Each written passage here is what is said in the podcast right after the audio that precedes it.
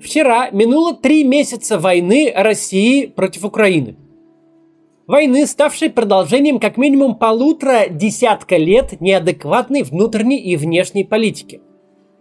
Внутренней и внешней политики, которая последовательно разыгрывала игру в СССР и холодную войну, и в конечном итоге доигралась. Сегодня мы поговорим про внешнюю политику России – Потому что именно эта сфера представляется самым концентрированным пучком безумия в российской действительности. Может показаться, что просто вся внешняя политика России составлена из дружбы и фактического содержания самых отпетых людоедов и мерзавцев планеты, вроде Асада и Лукашенко. Из бесконечных конфликтов с соседями и огульного хамства всей остальной планете. Все мы помним последний кульбит министра Лаврова, который безо всякой причины нашел у Гитлера еврейские корни просто оскорбил единственную развитую страну, которая не вводила санкции и держалась нейтралитета. Причем человек, который возглавляет МИД 18 лет, оскорбил Израиль таким способом, про который должны предупреждать еще абитуриентов МГИМО. Тут у нас деканат, тут туалет, и никогда не называйте Гитлера евреем. Но дело не только в отдельных людях, это общий тренд. Внешняя политика Путина – это постоянный поиск конфликта ради конфликта. Если весь мир вводит санкции против мрачного диктатора, то мы дадим ему пару миллиардов. Потому что потому. Потому что мы строим двухполярный мир и должны на любое американское черное говорить белое. И наоборот. Даже если в этом нет никакого смысла.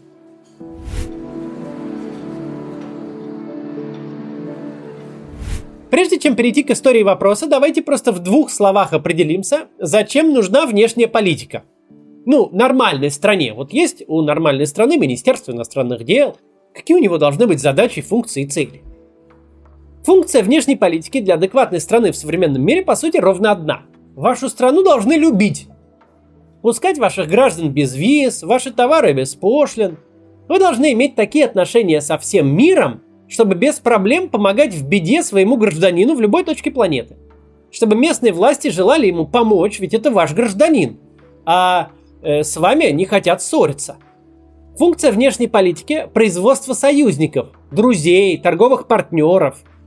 В том, чтобы граждане и компании чувствовали себя хорошо, куда бы они ни отправились и с кем бы ни работали. Ведь всюду они под защитой респектабельной родины. Несложно, в общем, понять, что российская внешняя политика занята до запятой обратным. Она вредит себе и окружающим, делает Россию и русских не союзником и другом, а агрессором и изгоем. Такой вот политический гений Владимира Путина. Но тут мы перейдем к истории вопроса, которая важна для понимания э, всего этого. Да, прежде чем перейдем к истории, э, у нас тут вакансия. Ищем в обе редакции авторов, которые интересно пишут. Хотите попробовать? По ссылке в описании тестовое задание. Вам надо интересно написать, как прошел абсолютно любой ваш день. Выберите день из жизни и опишите его интересно. Вот. Все. Теперь про внешнюю политику России до Путина и при Путине. Ну и немножко про историю вопроса.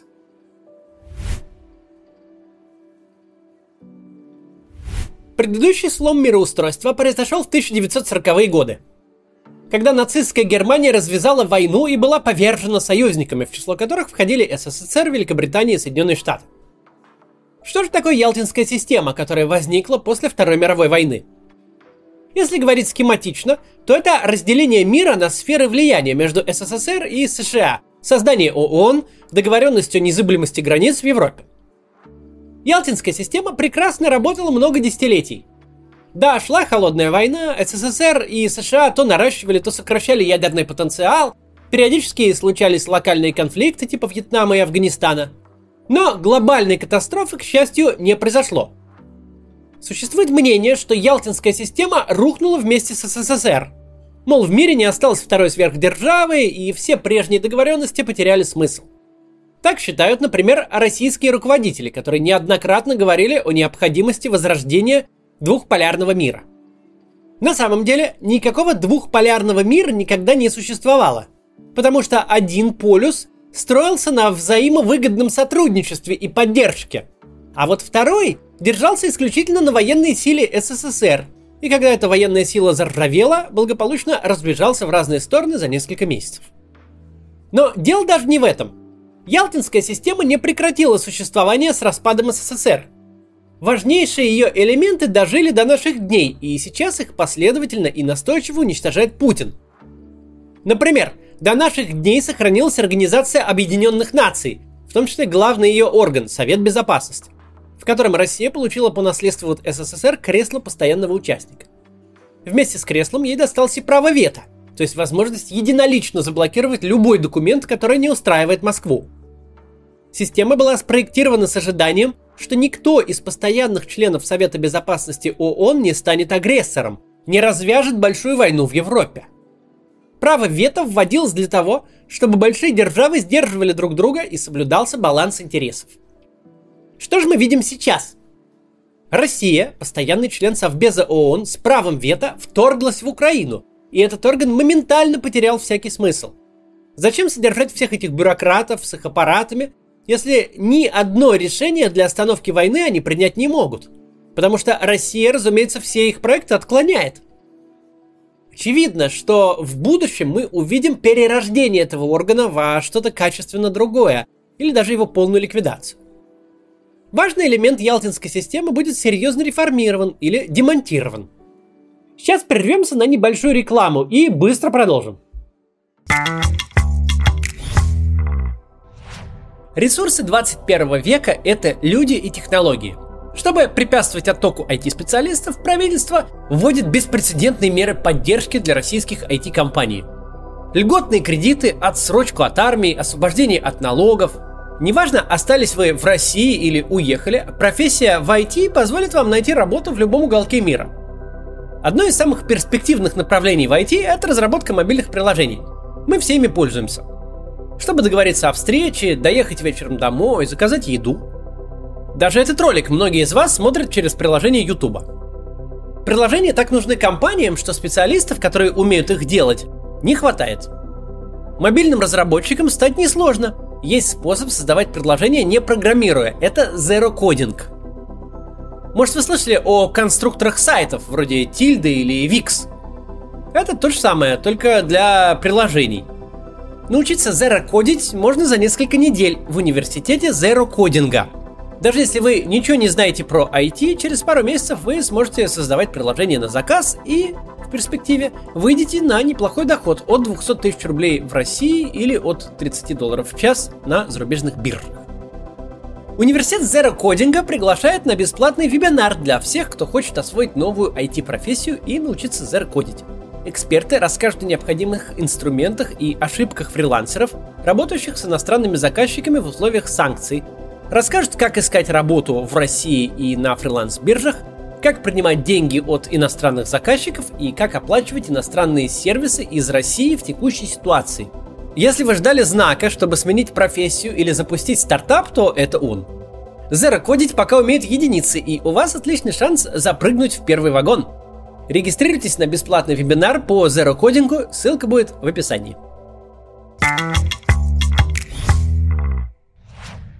Продолжаем. Другая существенная история про незыблемость границ. Она возникла не на пустом месте.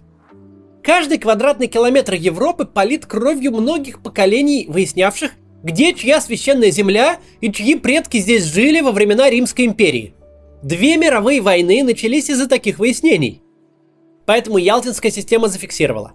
Никогда, ни за что нельзя допустить нового передвижения границ в Европе, кроме как мирной по всеобщему согласию.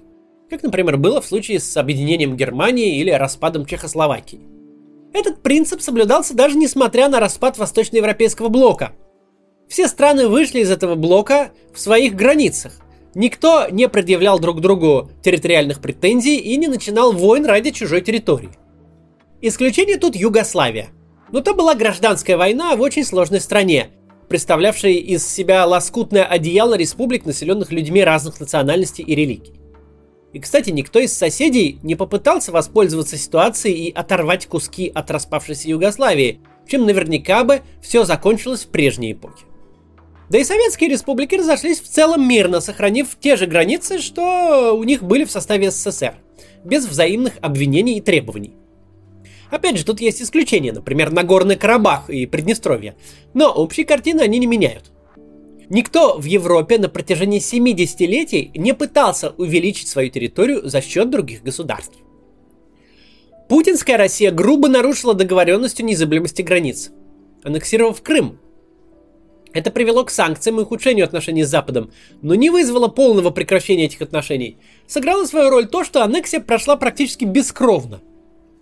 С ДНР и ЛНР было хуже, но все-таки извне война на Донбассе воспринималась как внутриукраинский конфликт, в котором Россия поддерживает одну из сторон, но старается не участвовать напрямую. А теперь все рухнуло окончательно.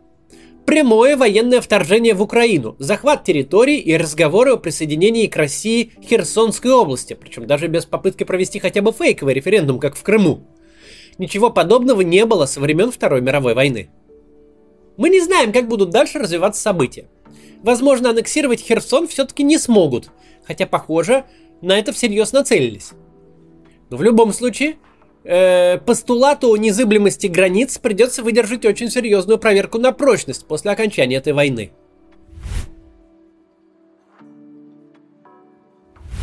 Нужно ли было новой России, в принципе, тянуть лямку влияния на мироустройство, доставшееся от СССР, вопрос очень специальный. Потому что практика показывает, что мировое влияние это очень красивый способ потратить очень неэффективно прорву денег, преимущественно ни на что. На содержание иноязычных СМИ, например, которые никто не читает, на помощь э, провальным правительствам, на содержание совершенно избыточных вооруженных сил и иностранных военных баз, на спецслужбы, на белый и черный политический лоббизм. Толку от этого всего, помимо чувства собственной важности на мировой арене, более или менее около ноля – Стоит ли стране, которая едва перестала быть бедной и стала страной средних доходов, играть в такие игры, тягаться в них Соединенными Штатами и Китаем, которые могут себе позволить просадить в никуда российский федеральный бюджет и не заметить этого? Нет ли у этой страны дел поважнее, начиная с экономики и заканчивая состоянием инфраструктуры? Это интересная тема. Не лучше ли начать со школьных санузлов, к примеру, пока правительство в Белизе как-нибудь сменится само и без нас? Но даже если представить себе, что дорогостоящая внешняя политика имеет какой-то смысл, и России зачем-то ей надо заниматься, то совершенно все действия российского руководства сейчас работают во вред этому смыслу, а не ему на пользу. Было бы очень неплохо, если бы российские граждане могли плюс-минус по всему миру ездить без виз, как к себе домой. Было бы неплохо, если бы любые иностранцы могли приезжать в Россию безо всякой бюрократии – просто как э, в соседний город на выходные, и оставлять э, свои деньги в наших гостиницах и ресторанах. Было бы очень неплохо, чтобы российские компании могли работать в богатейших странах мира, как у себя дома. Чтобы снимались пограничные таможенные барьеры, чтобы товары и люди перемещались как можно более свободно, чтобы шел постоянный культурный обмен, чтобы при выборе места для нового бизнеса западные инвесторы видели в России цветущий идеал, лучшее место для вложения денег – чтобы разработчик в Калифорнии всерьез выбирал, ему пойти в Google или в местное отделение Яндекса. Есть один очевидный факт. Язык работодателя учит охотнее и запоминает лучше, чем язык оккупанта. Как рекламируют себя все онлайн-школы английского языка? Правильно, они рекламируют себя как первый шаг к работе в иностранной, чаще всего американской компании. Ведь работать в американской компании даже удаленно – это денежно, стабильно и престижно. Вот именно это делает США глобальным гегемоном. Именно это делает однополярный мир однополярным. Не потому, что кому-то пришла американская оккупационная армия, а потому что все хотят продавать свои товары американцам, работать в их бизнесе, смотреть их фильмы, все хотят забрать их доллары и положить к себе в сейф. Влияние США строится не на их армии. Им не нужно никого порабощать, чтобы на них работали. Все еще и заплатят за такую возможность. Я уже приводил как-то этот пример, но это было давно, так что приведу еще раз. Сидя здесь, перед вами, я совершенно бесплатно работаю на Google.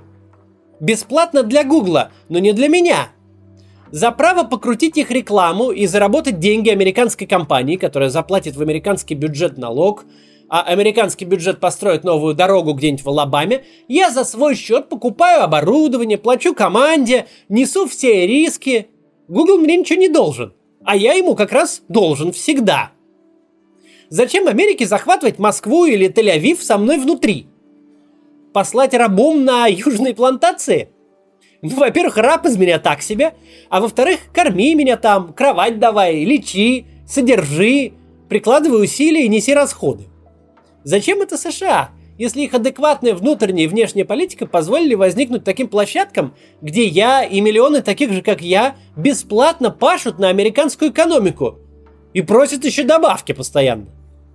Когда вы привлекательны, привлекательны не только внутри, хорошим законодательством, безопасностью, защитой прав, но и снаружи.